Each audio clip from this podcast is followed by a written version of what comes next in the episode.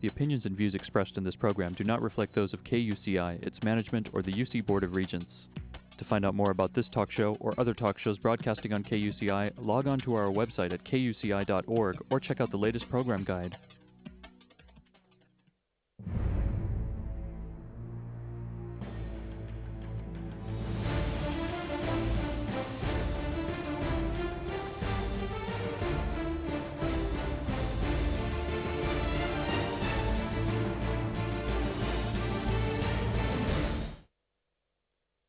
You're listening to Privacy Piracy. This is KUCI 88.9 FM in Irvine and online at kuci.org.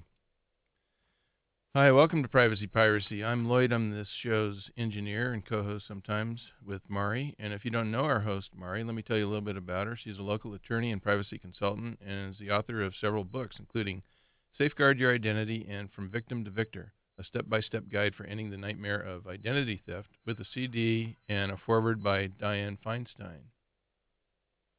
She sits as an advisor to the State of California Office of Privacy Protection, and she's a sheriff reserve here in our county.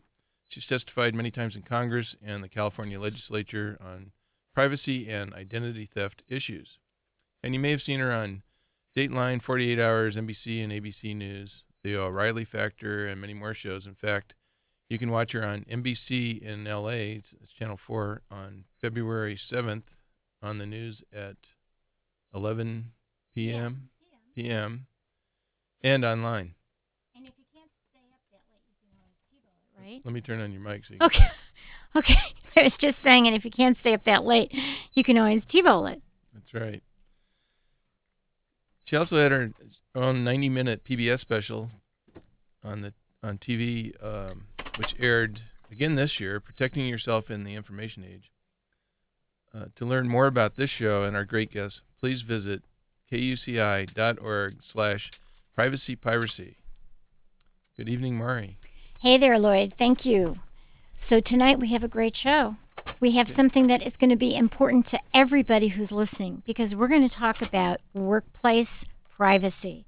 So whether you are um, an employee or an employer, this is going to be the kind of thing you must listen to because privacy in the workplace is a huge issue. I'm so excited that we have all the way from the East Coast in uh, New Jersey, we've got Jeremy Gruber. Jeremy Gruber is an attorney uh, with the National Work Rights Institute. In fact, he's the legal director. Let me tell you a little bit about Jeremy. Jeremy um, is the legal director of National Work Rights Institute, which is a uh, human rights organization and privacy or rights organization based in Princeton, New Jersey. And he formerly served as field director for the ACLU's National Task Force on Civil Liberties in the Workplace. He's a prolific writer on workplace privacy issues, and he's focused much of his advocacy on issues relating to workplace monitoring and surveillance, which is huge right now. Um, he's a founder and co chair of the Coalition for Ge- Genetic Fairness, a group of 150 organizations which is the voice of the civil rights community on medical and genetic privacy issues on Capitol Hill. Remember when we had the healthcare issues uh, that show? That was real scary to think about people being, you know, denied employment because of their genetics. It's, it's frightening. Okay, he's regularly consulted by Congress and state legislatures, and he's authored numerous laws expanding workplace privacy rights. He's also in the news, in the media, and on television, and we are so glad that he joined us all the way from New Jersey. Are you there, Jeremy? You did you lose him, Jeremy? You there? I'm here. Oh, good. Thought I. we just turned white for a second there. Thank you so much for coming in. You know, it's nine. What is it? Nine, eight o'clock at night there. Thank you for having me. It's my pleasure. Oh, great. Thank you so much. So, tell us a little bit more about what your organization is doing with regard to privacy rights in the workplace. Sure. Our, our organization, uh, the National Work Rights Institute, has has actually been uh, been around for some time in, in one incarnation or another. We were originally um, founded in, in 1988 as the National Task Force on Civil Liberties in the Workplace as part of the uh, National ACLU. And we're part of the National ACLU for 12 years until 2000 when the staff uh, of the project um, left the ACLU and uh, and formed a new organization, an independent organization called the National Work Rights Institute. Um, our focus um, is very much on privacy, but not uh, to the exclusion of other workplace uh, human rights issues, everything from freedom of expression, freedom of association, to due process, um, equal treatment, and uh, health and safety issues. Right. Well, tonight we're going to focus mostly on your privacy issues. I know that's a huge issue right now with all the technology and surveillance and of course, you know, biometrics and RFIDs and all that good stuff. How do you define privacy in the workplace, Jeremy? Well, I, I think you define privacy in the workplace really the same way you define privacy in, in any anywhere else. Um, your your ability to control information about yourself, your your ability to have some personal autonomy, um, and and some control uh, over uh, over that autonomy. Um, unfortunately, in, in, many cases, that that does not happen uh, in the American workplace. Uh, the American workplace really is is the black hole of, of human rights in this in this country, and and in many cases, the black hole of privacy uh, in this country. Um, you have far fewer privacy rights, particularly in the private sector workplace, um, than you do in any other part, uh, really, of your of your uh, discourse during the day. Um, I, I think most people have more more more more likely to to have their privacy rights uh, under attack by their employer than they are by just about any other entity uh, that's part of their lives, and unfortunately, they have far fewer protections than they do than they should have. Yeah. So what what is the big misconception? I mean, is that the misconception that you're safe at work for privacy? Is is that well, what it I, is? I think the biggest misconception um, is that uh, is that you really have a, uh, rights at work in many cases. Uh, the Constitution doesn't apply to the private sector workplace, and I, and I think most people don't don't really realize that. You have no right to privacy. You have no right to due process or freedom of speech. Uh, you know, when our founders wisely wrote the Constitution, the only tyranny that they really knew um, was that of government. It was before the Industrial Revolution, and uh, because of that, uh, the Constitution was written as a check on on on government. Um, but the private sector workplace uh, is not covered by the Constitution, uh, and no constitutional rights uh, in that area. Well, let's start talking about some of the, the major issues in terms of specifics. So, how about electronic monitoring in the workplace? Um, what does that entail? How rampant is it? And, and what rights do you have as an employee and an employer? Well, electronic monitoring is probably the, the most um, abused uh, area of privacy um, in, in, the American workplace. Uh, the current rates of monitoring in the American workplace uh, are, are, so high that they're almost universal. Uh, the, the, latest numbers uh, show us that approximately 92% of employers are conducting some form of electronic monitoring in the workplace. Um, and, and, there's not only are there uh, a whole host of, of, of, forms of monitoring that we've seen over the years, but it continues to grow into new technologies every year, um, whether it be telephones, video cameras, uh, any aspect of your computer, e- email monitoring, internet monitoring, hard drive monitoring, um, and then there's of course new technologies that are emerging like like GPS, um, RFIDs, RFIDs as well. How and about, employers how about are, are generally initiating this monitoring in response to legitimate concerns, but the unfortunately the results of this of this monitoring have been almost uh, completely devastating to employee privacy. Virtually everything we do and say at work can be and is generally often monitored by our employers. Um, and it, this would be bad enough if it only involved work-related behavior. Um, but there's no distinction between work-related and personal communications. Uh, and uh, and employers are, are oftentimes, in the course of their monitoring programs, monitoring highly personal information uh, of individuals. So, so what are the limits? What are the limits that employers must, you know, watch their boundaries with? Well, interestingly enough, or, or perhaps surprisingly enough, there are far there there are few limits. Um, there there is only one federal law um, that applies to electronic monitoring in the, in the workplace. It's the Electronic Communications Privacy Act. It was passed way back in 1986. We've not seen an update of that of, of any type of monitoring uh, privacy law by Congress since then. Uh, the Electronic Communications Privacy Act generally covers the monitoring of telephones, uh, and it it allows monitoring of telephones in the ordinary course of business, um, but it prohibits the monitoring of personal communications by telephone. Outside of the telephone, there are few protections for employees. Um, video cameras are, are not covered. Um, most aspects of your computer being monitored are not covered, and there are a whole host of ways that that uh, computers are now being monitored, whether it be email or the internet, the hard drive, and, and the forms of that monitoring are quite extensive and it and have really proliferated. Whether it be keystroke monitoring, whether it be whether the monitoring actually occur on your terminal or whether it occurs on the server, and uh, and monitoring goes well beyond um, just the physical workplace employees who work from home, and, and many employees do. Um, many employees now telecommute, and the numbers of employees telecommuting are, are getting uh, larger every year. Um, if you if you log into your computer via your employer's server, um, and the monitoring is going on on the server, uh, you can be monitored at home. Uh, and uh, and now we're seeing, of course, the rise of GPS. Um, GPS because workers are becoming more and more mobile, and uh, and in fact, uh, the latest numbers are showing that in the next year we'll have 105 million workers will be will be mobile, meaning that they're not exclusively sitting at a physical desk uh, or or at a plant all day long. Uh, and employers are starting to use GPS uh, to monitor them as well, um, and there are a few restrictions on that.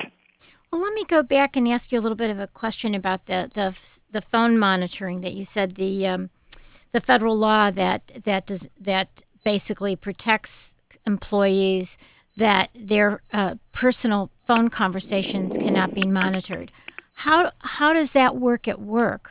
I mean, if you are help me understand if, if you well, well generally what what it what it often means in practice is that and unless an employer is monitoring telephone calls from a service uh, perspective for telephone operators, for example, which is an exception, and they they can do that on a more consistent basis. Generally, it means that employers aren't aren't going to be able to be monitoring your telephone calls uh, on, on a on a on a sort on a completely uh, constant basis um, because of those prohibitions.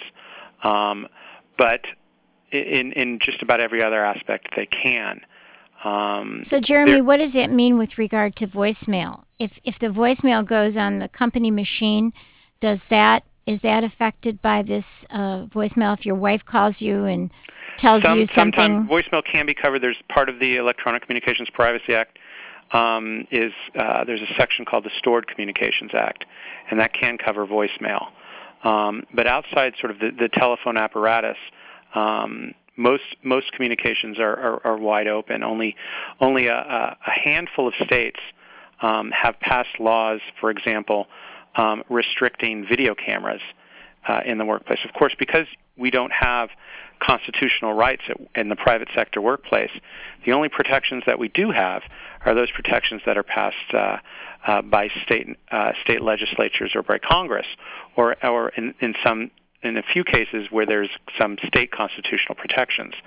Um, only only a handful of states, for example, and this is a good exa- and this will give you a good example of just how how far uh, we have to go on workplace privacy. Only only a handful of states have passed laws prohibiting video cameras in bathrooms in the workplace. California being one of them. Right. Um, but uh, California only passed that uh, that law recently, and, and uh, just uh, a couple months ago, I, I worked on a, on a law in Rhode Island that was that passed um, that uh, would extend the similar protections in Rhode Island. That's that's really the minimum. Um, employers don't even have to tell you that they're monitoring. Only two states in the country uh, require that employers give notice of monitoring practices, and they're rather relatively small states, Connecticut and Delaware. In uh, every other state, uh, an employer doesn't even have to tell you that they're monitoring. Uh, in California, for example, uh, over three sessions, the legislature has tried to pass uh, notice legislation, and it was twice vetoed by Governor Davis and once by, by Governor Schwarzenegger. Um, so in most places, um, an employer doesn't even have to tell you that they're monitoring, let alone have a restrictions on what they can monitor. So there's really no transparency either for, for, for employees to even know. No, not not at all. And and one of one of of course one of the very difficult um, aspects of, of workplace uh, privacy and, and, and workplace law in general is that it's oftentimes once employers have information, it's often very difficult to prove that they've used it in an improper way. There's no legal requirement usually that an employer tell you why they terminated you, why they failed to hire you, or or why that you lost a promotion. Uh, and, and uh, unless there's uh, overwhelming evidence um, that you, that you can find otherwise, uh, and it, it's quite easy for employers to, to misuse information and get away with it. Right.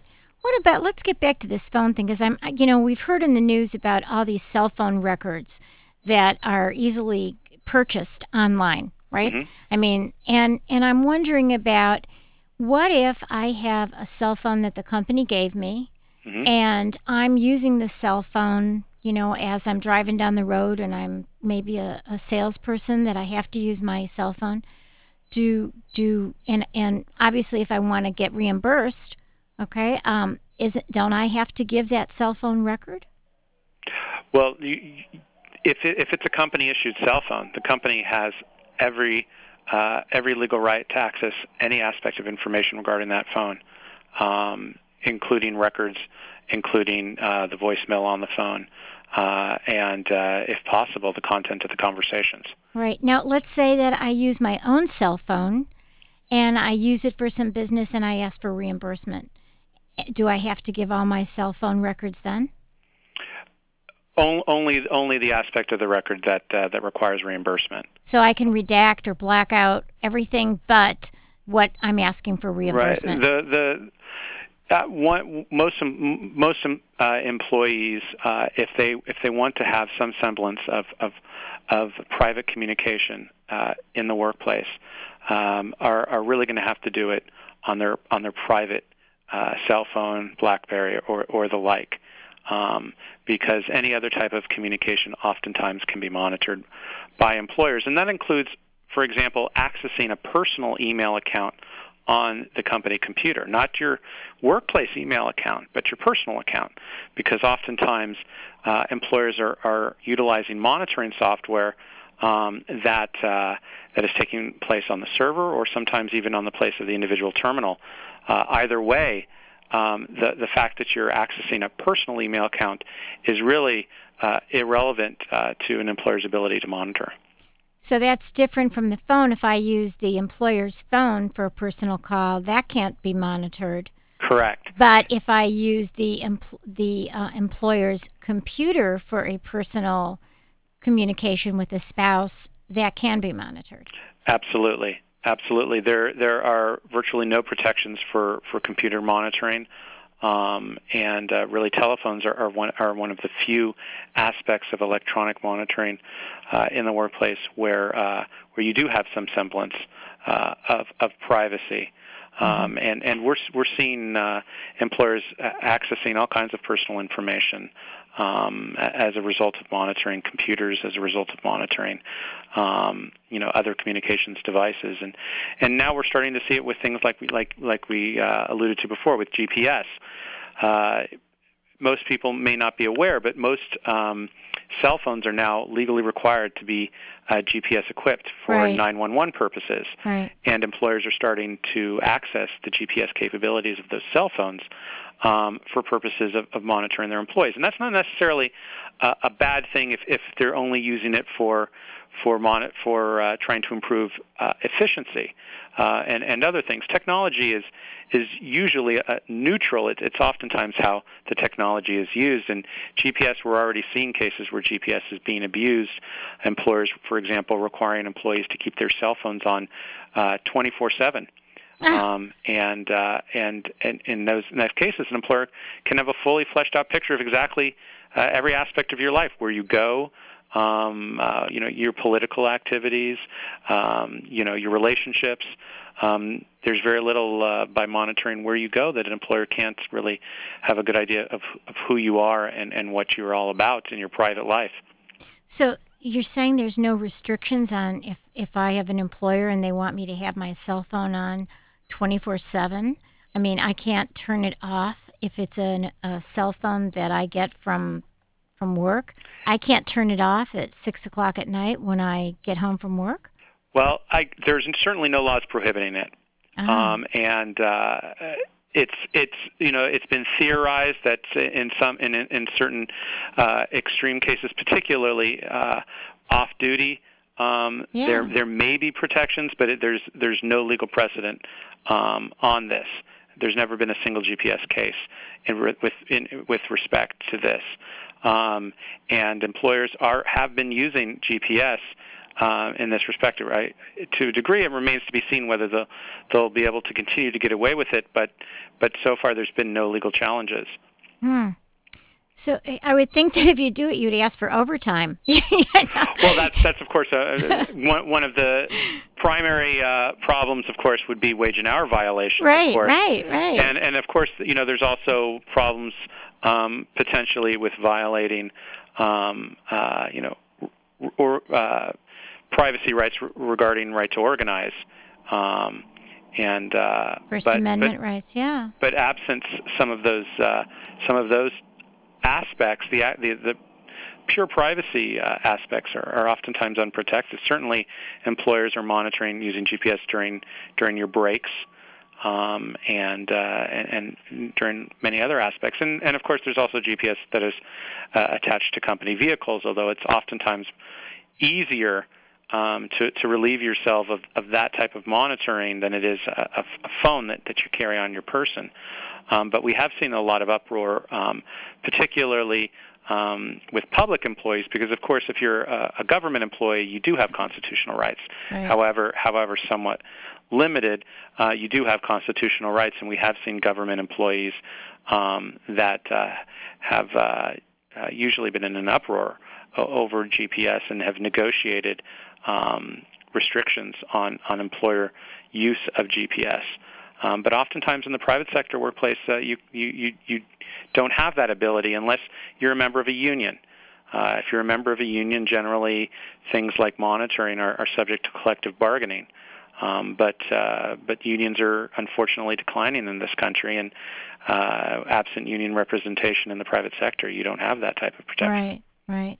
You know, I can understand an employer wanting this the GPS on during the workday, but I, I have a, a, a great deal of trouble trying to understand why they would want 24 7 unless you were an intern at a hospital and you were on call or something. I mean, it, it, it just doesn't make any logical sense to me whatsoever. Well, you know, part of the problem with monitoring um, is that you know, the traditional workday, the, the nine to five workday, doesn't really exist anymore.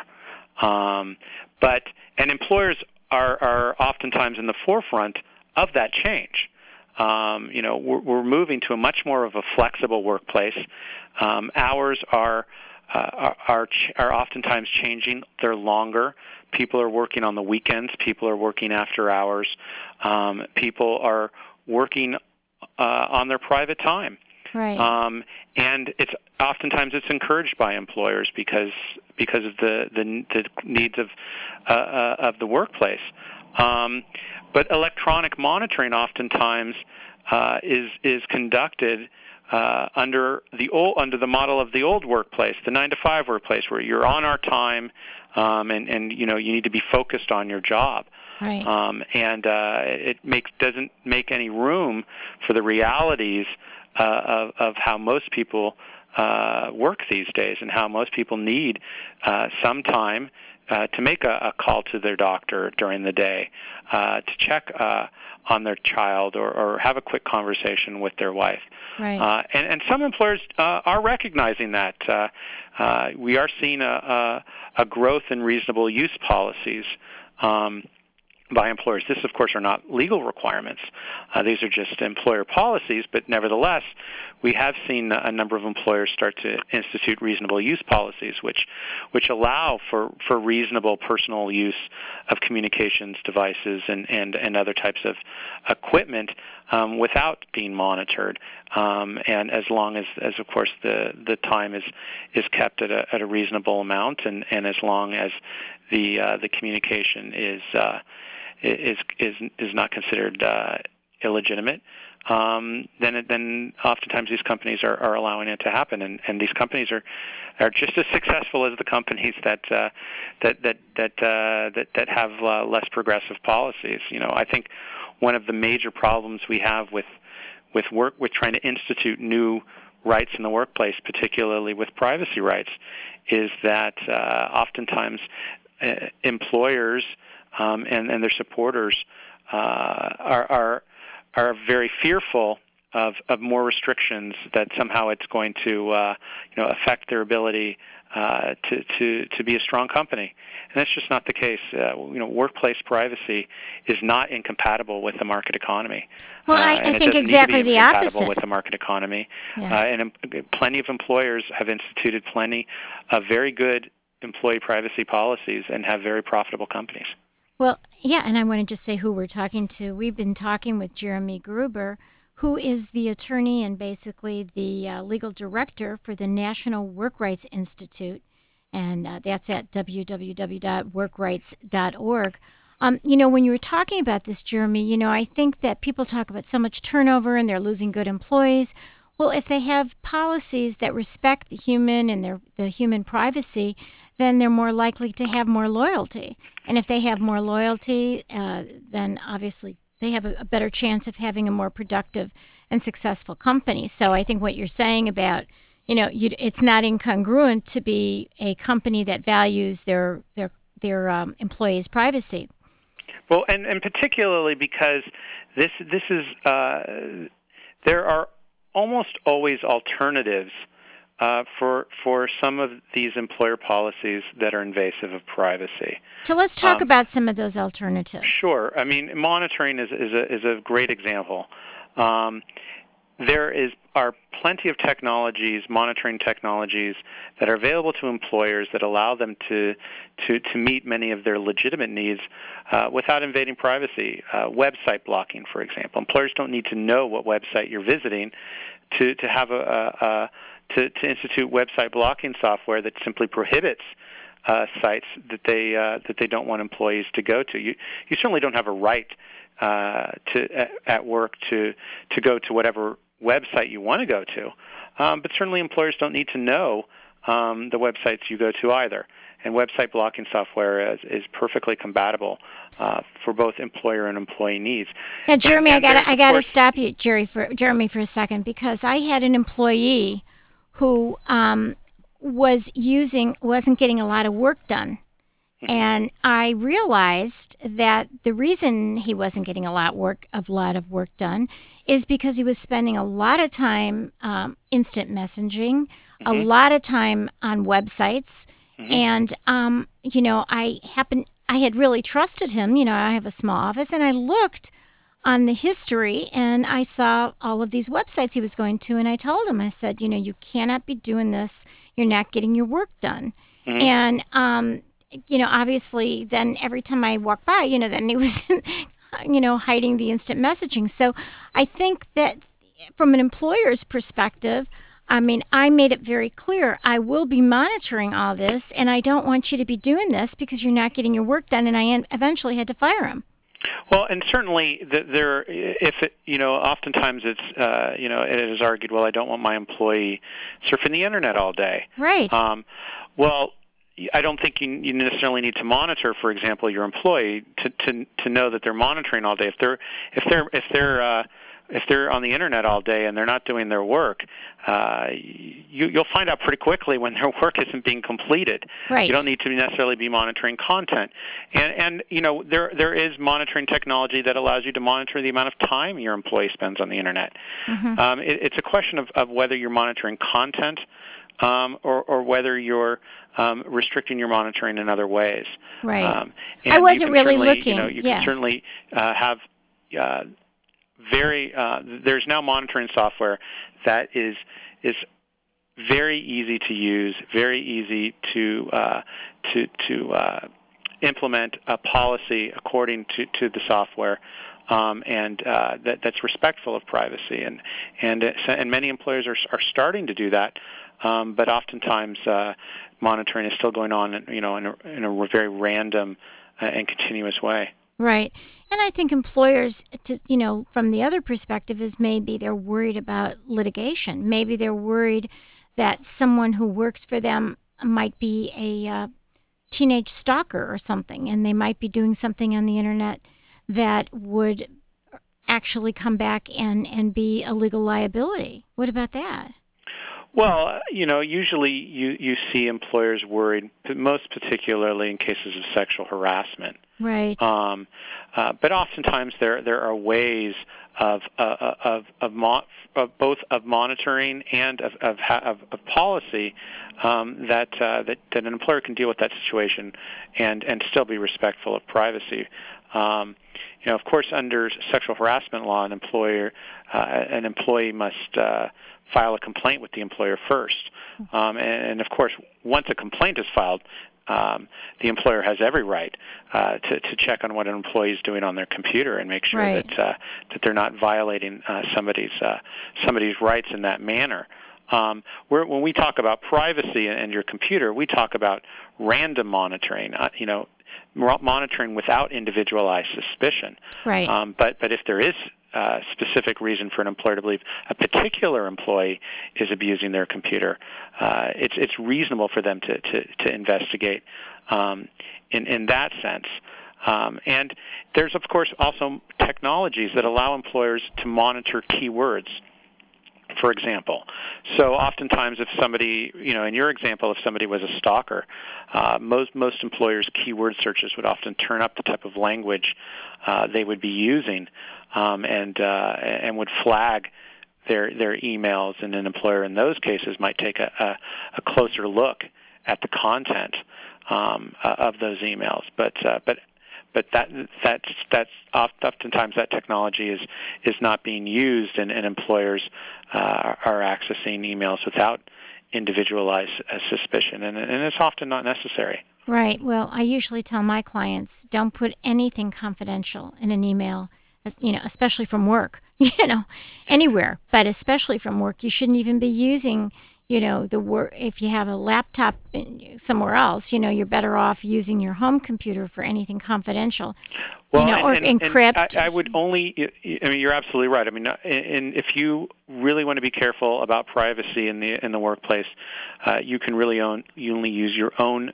Uh, uh, devices yeah. uh, separate and distinct um, from your employers. And if you're using, uh, you know, even your home computer, you have to make sure that you're not using your your workplace email account or that you're not logging into your employer's server um, when uh, when conducting that communication, because in those oftentimes in those cases, even from home um, or elsewhere, uh, your employer uh, might be utilizing software that can monitor your communications. How about if you encrypt? How about if you encrypt stuff? Uh, Are you going to be forced to unencrypt for them? If you encrypt stuff and, and, and uh, an employer finds out you're trying to encrypt, uh, oftentimes uh, you, you're you're going to be you're going to be one of the first people that they're going to take a closer look at, at what they're doing. Right. Uh, you certainly have no right on your workplace computer to encrypt. Okay. Um, and, uh, and and you know some people try to, for example, uh, do do try to try to use some of these uh, technologies to encrypt or to, to create separate fo- separate uh, storage systems. yeah. It, it's it, it doesn't provide you any any more protection uh, than you would be otherwise. Employers have a right to, to access that and to ask you for your passwords uh, in, in order to get into them if they lie on the, your company computer. Right. Let's kind of switch gears a little bit and let's talk about um, employer access to medical information. And it's pretty scary because there are a lot of companies that you know, um, they're they're self-insured, right? And so, what are some of the issues with regard to medical information? Well, I mean, uh, one of the, the bright spots we've seen with uh, with with workplace privacy has been with medical information. Uh, you know, recently under the Health Insurance Portability and Accountability Act, uh, the uh, Congress, pa- or rather the uh, uh, under under the HIPAA, they passed privacy regulations, right? And privacy regulations uh, uh, apply uh, to only to self-insured employers. They're they're labeled hybrids under under the HIPAA because they HIPAA generally uh, covers health insurance providers, but it's self-insured employers as providers themselves uh, are covered by HIPAA, and right. and HIPAA does um, regulate access to, to records and uh, and notice uh, accountability um, uh, and uh, and does regulate how how so how those documents are, are, are handled and, and does require separate um, separate confidential files and, and things of that uh, of that nature. Um, but there are other other aspects of, of uh, medical information where you have oftentimes have far less privacy. Um, under the Americans with Disabilities Act, for example, um, an employer cannot access uh, medical information um, uh, of applicants, um, and they can only access medical information of current employees if uh, if it's business related, um, unless under there's a handful of exceptions, for example, voluntary wellness programs. Um, but under the Americans with Disabilities Act, specifically once a conditional offer of employment has been made, um, uh, meaning that the employer offers uh, an applicant a job um, based upon uh, the completion of, of, of, other other types of uh, checks, uh, an employer can access medical information uh, as well as a whole host of other information about you, even if it's not job related. And this is it's it's a huge window um, in, uh, in our protections of, of medical uh, medical records, and, and it's oftentimes uh, a window that employers uh, use to access a, whole host of medical information about you. So, what if, for example, you want to be a teacher and um, you have seizures and you don't want to reveal that? Um, uh, what kinds of issues arise with regard to that? Well, you know, teachers, of course, are, are covered, uh, have constitutional rights generally if they're public teachers, so so they they, they would have uh, greater protections. Um, but if if they were the teacher at a uh, at a school. parochial school, for example, mm-hmm. um, they uh, uh, they they oftentimes that information uh, would be accessible by the employer at the conditional offer stage. Mm. Um, and of course, then then then there's then there's uh, uh, uh, how employers use that information. Um, and uh, and of course, one of the areas that I do a lot of work in uh, is genetics uh, and genetic discrimination. Uh, employers um, uh, now are starting to use information about your genetic predisposition to disease, meaning that you're an, you're a healthy person, um, but uh, but you have a genetic mutation that puts you at a at a higher risk for at, at contracting a disease potentially at some future point. Uh, employers are now oftentimes using this information, um, accessing it, and sometimes using it to discriminate. Well, um, Jeremy, tell me, how are they accessing my DNA? How are, or is, is that what they're accessing, or? Well, some employers are, are are conducting actual genetic tests, but that's that's by far the minority at this point. Although uh, it's quite likely that absent sufficient legal protection, uh, it'll it'll uh, as as the cost of genetic testing uh, decreases, uh, employer use of, of genetic uh, information will grow. Um, right now, oftentimes employers are, are getting genetic information um, by family histories, information from medical claims. Um, sometimes it's water cooler talk. Uh, you know, you you're, you you tell your employer, uh, I need to take the day off. My my mother uh, uh, just came down with breast cancer, for example, mm, mm. Uh, and your employer and your employer, hmm, this person may be at uh, at a higher risk then for breast cancer. Um, we, for ex- uh, you know, for example, we saw uh, one of the more famous cases of, of genetic uh, testing and discrimination was Burlington Northern Railroad, um, and uh, in, in in in, the, in this in a recent case of a couple of years ago, Burlington Northern Railroad, um, some employees had filed workers' compensation claims, and of course, under workers' comp, an employer uh, has has actually has the legal specific legal right uh, to to to to uh, make sure that that the that the claim is job related. Um, the disability that you're making your workers' compensation for is is is uh, job related, and and then the employer uh, drew blood uh, from these employees uh, that had claimed workers' compensation, um, and and unluckily for the employer, one of the employer's wives was a nurse and realized that the amount of blood that they were taking was in far excess of what they would need for a normal workers' comp claim. Uh, and they discovered that uh, the employer was tr- was running genetic tests on their blood for genetic predisposition to carpal tunnel syndrome. Oh my goodness! Um, and with the with the hope, of course, of of uh, uh, of finding that uh, that these employees had a genetic predisposition to carpal tunnel, that it was th- therefore a pre-existing condition, and therefore uh, was not job related and would not be covered by workers' compensation. Oh my goodness! so what happened with that case? That case that case was settled, but it was not settled because of uh, the potential for for discrimination. Because of course, the discrimination didn't actually occur. It was it was uh, likely going to occur. That was where they were going, but it was discovered before the discrimination uh, would occur. And they they eventually settled uh, with the EEOC, and they did so because, as I said, under the under the Americans with Disabilities Act, um, medical information uh, can only be gathered if it's job related. Um, and in this case, they were gathering medical information that was non-job related, um, and they were this was discovered. But this, of course, goes back to to, to what we talked about earlier. Oftentimes, you know, if this employee's uh, wife hadn't noticed um, this discrepancy with the amount of blood that had been taken, it's highly unlikely that these employees would have ever had any idea of what the employer was doing. And and this is not it, it's it's certainly in the minority, but this happens. This has happened before. Um, the Washington D.C. police force, for example, uh, unbeknownst to, to some of their female recruits, tested uh, their urine for uh, during drug testing for uh, uh, for whether they were pregnant. Oh my goodness! So and they, they they took they said it was for one purpose, but they used it for another. Absolutely, and it happened uh, actually happened not uh, a few years ago in California as well. Berkeley Laboratories um, conducted uh, uh, physicals um, and uh, and ran uh, ran the blood for uh, uh, genetic predisposition to sickle cell hmm. for uh, for for pregnancy and for and for other conditions.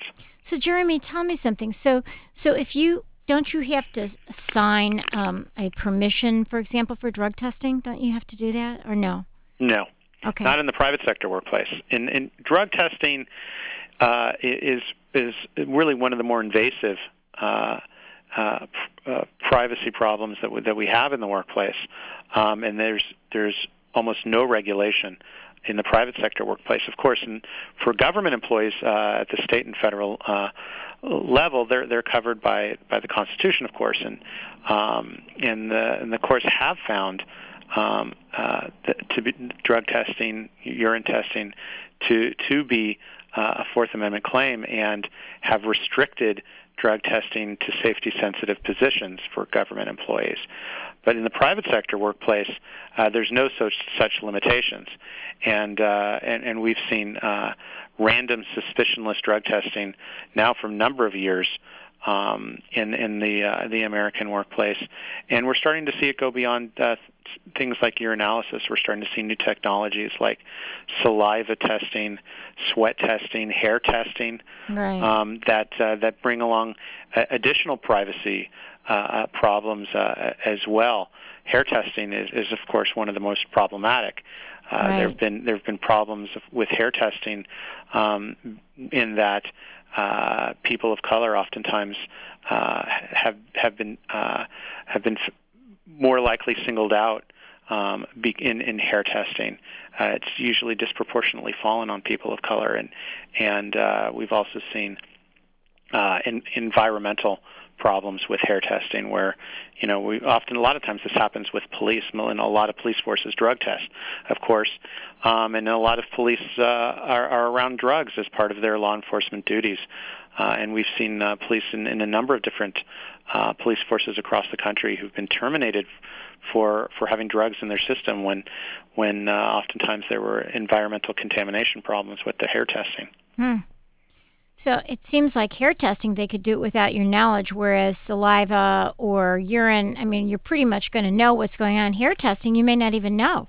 Well, it, it, of course that's a possibility. although you know, that's, usually, that's usually with drug testing programs, uh, uh, you, you know you're being tested, although you you you you're not necessarily given warning uh, uh, that you're being tested. You, you'll sh- you know you may show up to work one day and they say, well, you know, we we we're picking you as part of our random uh, drug testing program to to participate in, in uh, uh, and take a drug test. Um, uh, so so usually you'll know it's about to happen. Um, but that that certainly in, in no way, shape, or form minimizes the invasiveness uh, of the procedure. Yeah, and, and I think what's even worse is what you were talking about is okay, if you collect it for drug purpose, if somebody said to me, Mari, will you take a drug test, you know, to, to work in our company, you know, I'd say yeah, but if, if suddenly I find out that they didn't that they used it for a secondary purpose to find out what kind of genetics I have, all right, in my DNA, I mean that is is far more outrageous because it's collected for one purpose and used for another. And it's happened many times. It's it's absolutely true. Hmm. So let's let's kind of switch gears again. I mean, we're going to probably have to have you come back because we only have 15 more minutes, and there's so many things to talk about. But tell me, let's talk a little bit about background checks because that is so frightening. Um, I have a case going on right now in in New York where a victim of identity theft who lives in Jacksonville, Florida, found out that um, there was an incorrect. There was literally it was first, let me kind of say this twice. It was a, first, it was an identity theft of, um, of my client who, um, whose imposter committed crimes, felonies in his name.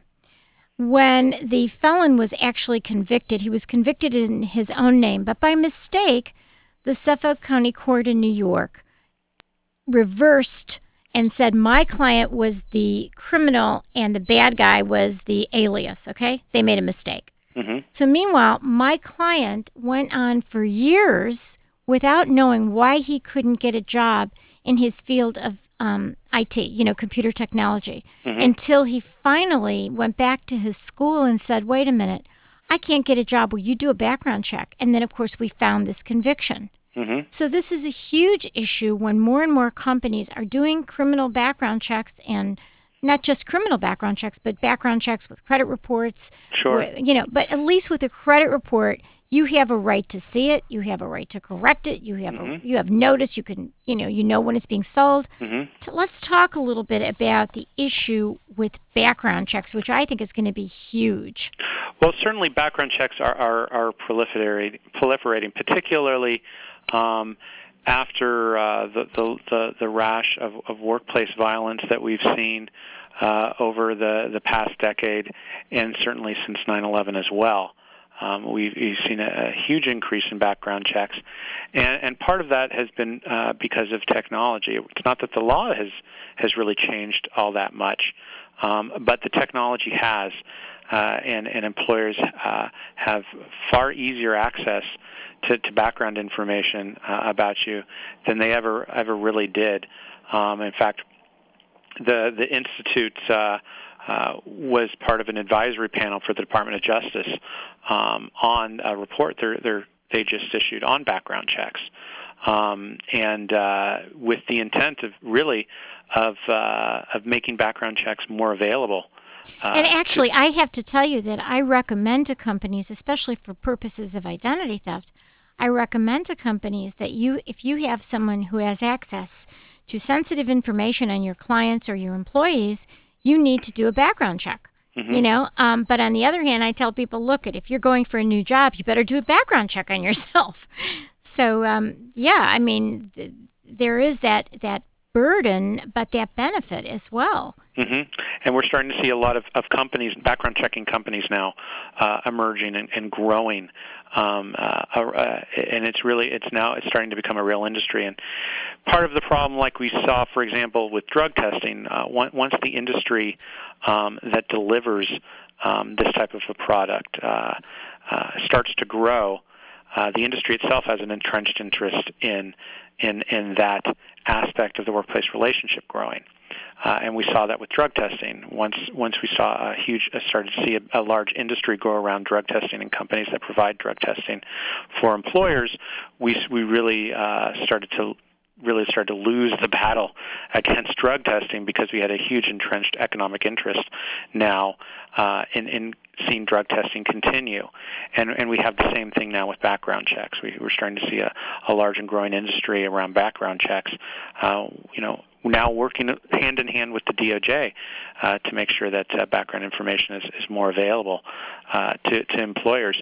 And, and there aren't there aren't a lot of limitations, as you said. You know, certainly you can't ask about uh, things like protected categories that might be covered by Title VII.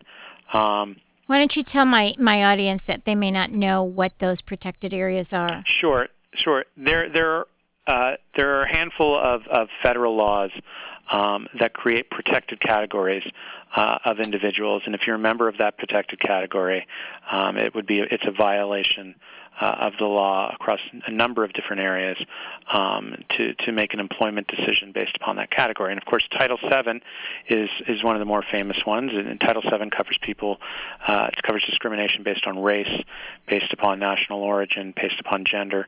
Um, and then, of course, you have the Americans with Disabilities Act, um, which uh, creates a uh, protected class uh, for people with disabilities. You uh, have ADEA, um, the Age Discrimination in Employment Act uh, that that covers uh, and protects um, age discrimination. So if you're a member of one of these protected categories, uh, of course uh, you can't uh, em- employers can't ask about them as part of a of a background check. Um, but oftentimes, aside from these these specific categories, there, there's there there aren't a lot of limits, and employers almost routinely now uh, usually require a blanket release.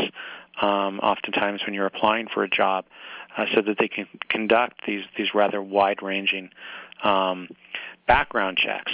Um, with regards to, to, criminal background checks, um, for example, uh, generally um, you you uh, you can't use uh, arrest information oftentimes um, in, in, in, as part of your uh, decision-making process. At least the the EEOC has found that it would be a Title VII, uh, oftentimes would be a Title VII violation um, because of the disparate impact, meaning that uh, oftentimes, you know, of course, arrests don't necessarily mean that the person was actually convicted of a crime. Right, right. And people, and, and oftentimes people of color are, are more often arrested uh, and and then not convicted than than people uh, than, than than other people. So oftentimes arrest records can't be used, but certainly.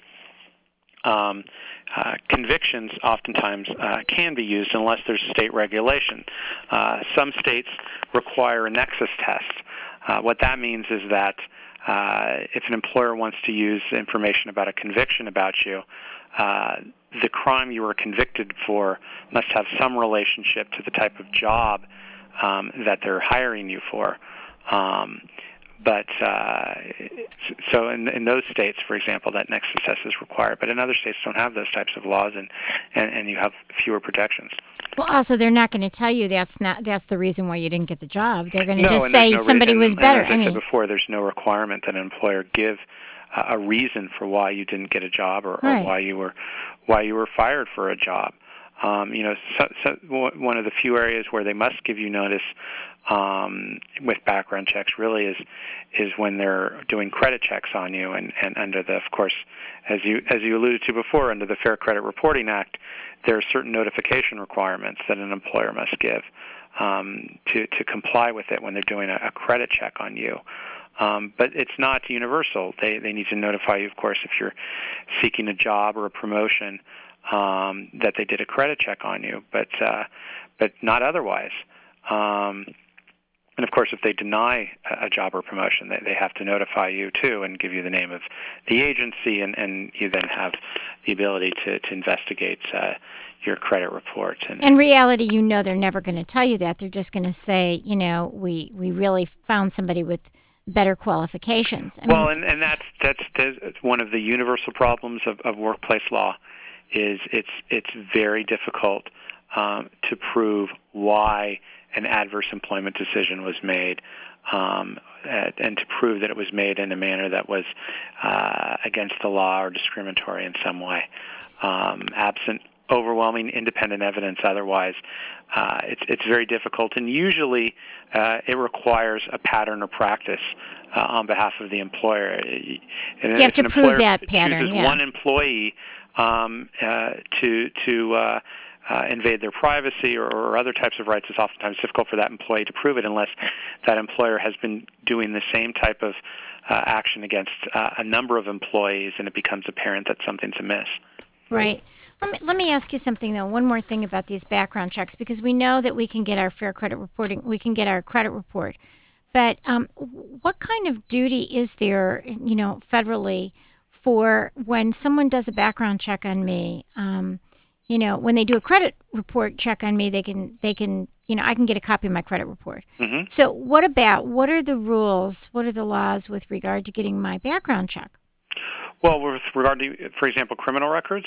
I'm talking about my background check that has things like my DMV, you know, like the like the things that ChoicePoint and and the data brokers get. The yeah, it has criminal records. You talked about that, but I'm talking about like my DMV records and and uh, and other public records about me. Well, oftentimes uh, the, the employers um, will will get a blanket notice, um, and uh, and as part of that blanket notice, they'll be accessing that type of information. Um, I think that happens less often. Um, I think more often they're they're off they're, I think the two areas where we're seeing the or the one area we're seeing the most problems right now is oftentimes criminal convictions um, and and with arrests. But uh, but but they are looking at other areas as well. Yeah. What about personal information in company files? Well, of course, with personnel files, um, you have, uh, well, if you're a government federal employee, for example, um, you uh, the Federal Privacy Act gives you uh, access to records and and notice limits on third-party access of personnel files, and and many state and local employees have have uh, similar protections. Um, but only a, about a third of the states um, uh, in the private sector workplace allow uh, employees um, access to their personnel records. California, of course, um, is is one of those states. But uh, but there are but absent uh, a, a, state law uh, in the private sector, um, you have no right of access to, to personnel files. Um, although some employers have instituted policies that do allow you access, uh, even those employers that oftentimes uh, have those policies allow you to access the, those records, but not to challenge uh, the content of them. Mm-hmm.